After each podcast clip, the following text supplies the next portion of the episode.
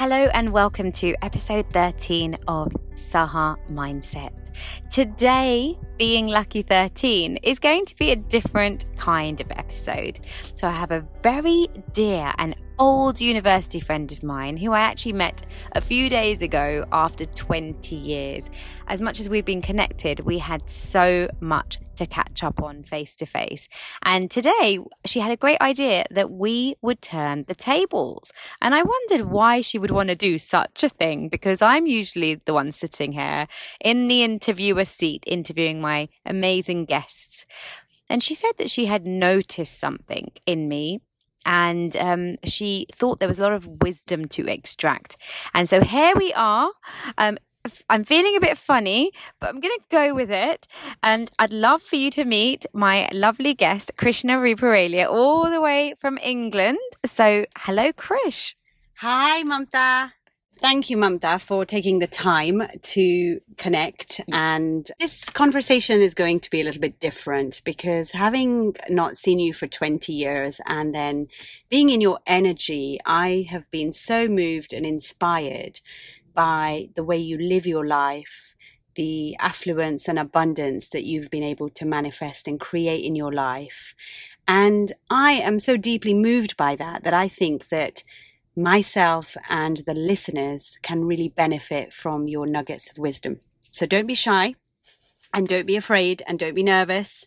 But I've got a bit of a rapid fire. So are you ready? I'm ready. Let's do Brilliant. this. okay, lovely. So tell me, because when we met 20 mm. years ago at university, mm. things were a little bit different, weren't they? So tell me a little bit about the journey that you've had, sort of the failures that you've had in summary and how you turn them around. Okay, so I've had many a failure in my life. Academically, I struggled a lot.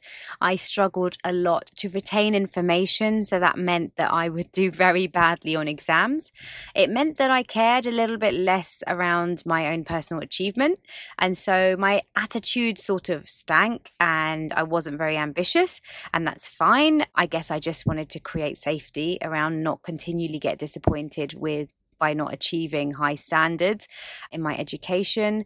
I had quite low self esteem. So the people that I hung out with were quite toxic. The relationships were quite toxic, didn't really serve me. I'm not sure I really served the relationships either because I was operating from a place of low self esteem. And so there was a lot of jealousy, a lot of resentment, game playing, etc. And I was totally unaware of this. And so, yeah, that was how life was back in the day.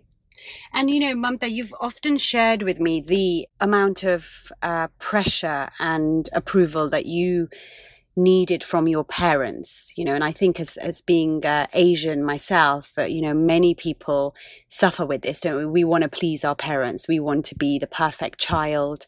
We want to get the perfect grades. And when you didn't really make it in your education firstly tell me what that pivotal moment was where things started to change. I just remember feeling incredibly frustrated and just actually quite bored of not doing well. And I remember one day, it, you know, I somehow got onto my master's degree. It was not easy. I was three years late. So in terms of academic level, I should have been there, the, there three years before. But anyway, got there eventually.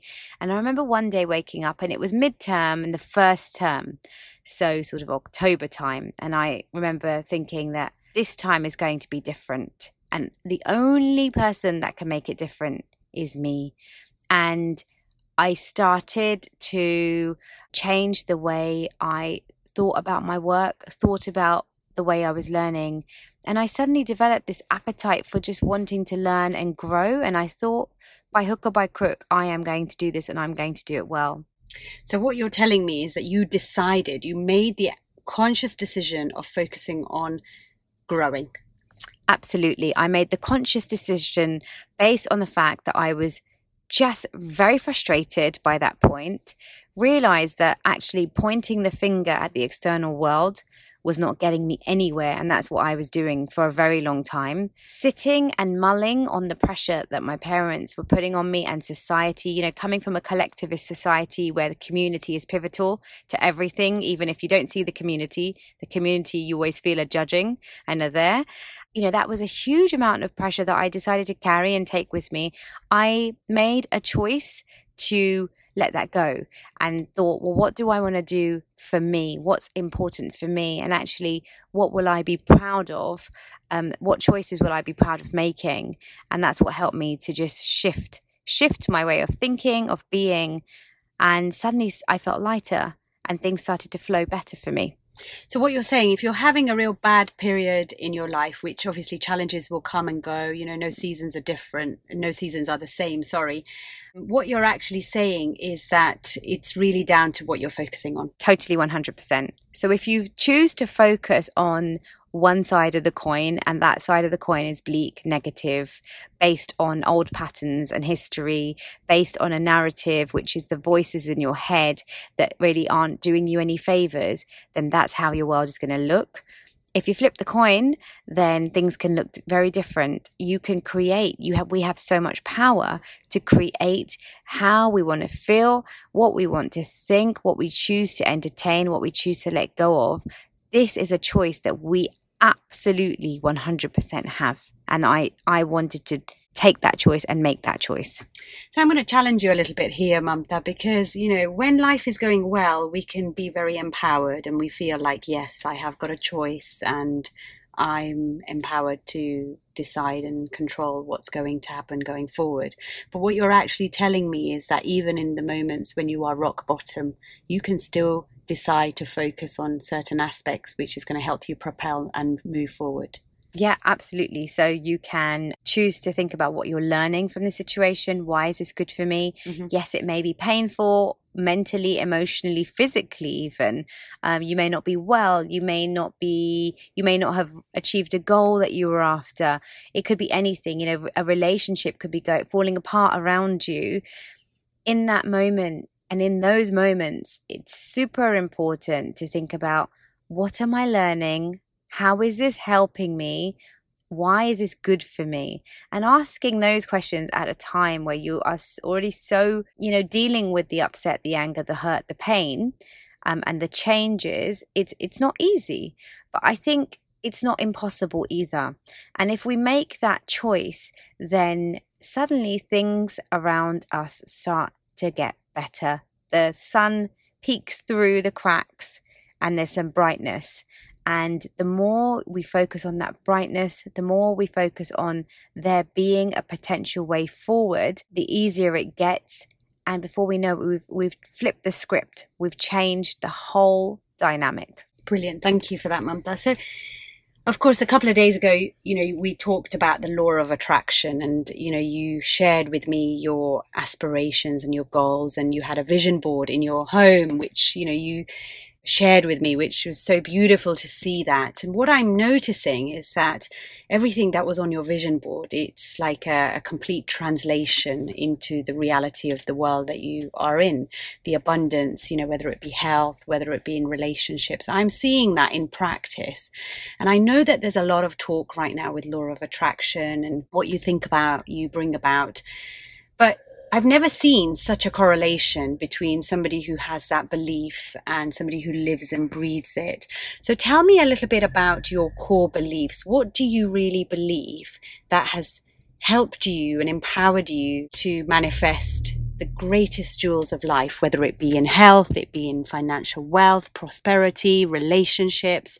What is it that you're believing? So I when I do these vision boards, and it was something that I first started doing when I felt what I felt at university and I was frustrated, and I created a vision board, and it was mostly statements like "nothing is impossible," "the longest journey begins with the smallest steps," "you can do it," etc., etc. I I just got excited about what was on there, and I thought well, this is my plan. This is the plan that I want to happen, and this is the plan that's going to happen. And for me, it was nothing more than that. And it is nothing more than that, even now. It's like, this is the plan. These are the things that I want in my life, and these are the things that are going to happen.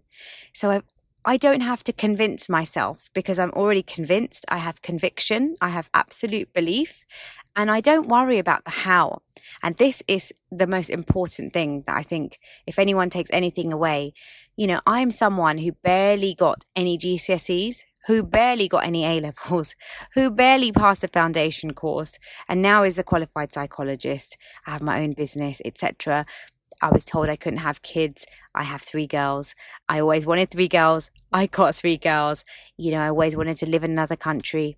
That came true twice, you know, and so many other things. You know, I used to have a complex about my height. I wanted to become a model.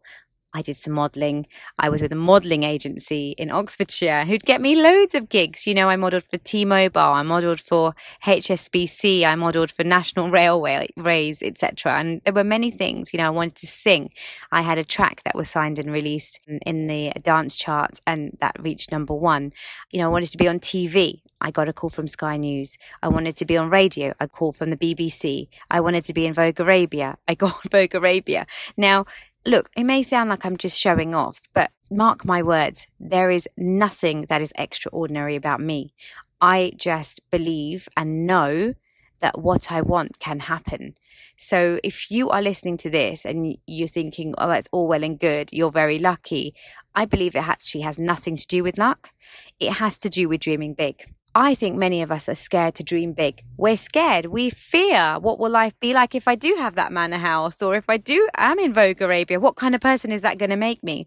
Now, the funny thing is, Krish, is that when I have all these aspirations and they are achieved, I don't even think or stop to celebrate them. It's so funny because I'm in a constant state of gratitude. Mm. You know, some days don't get me wrong. I have down days and you know that I do. Mm-hmm. And I'm, and I'm in a state of being ungrateful, quite frankly. But I very quickly spring back. I'm just thankful for it all.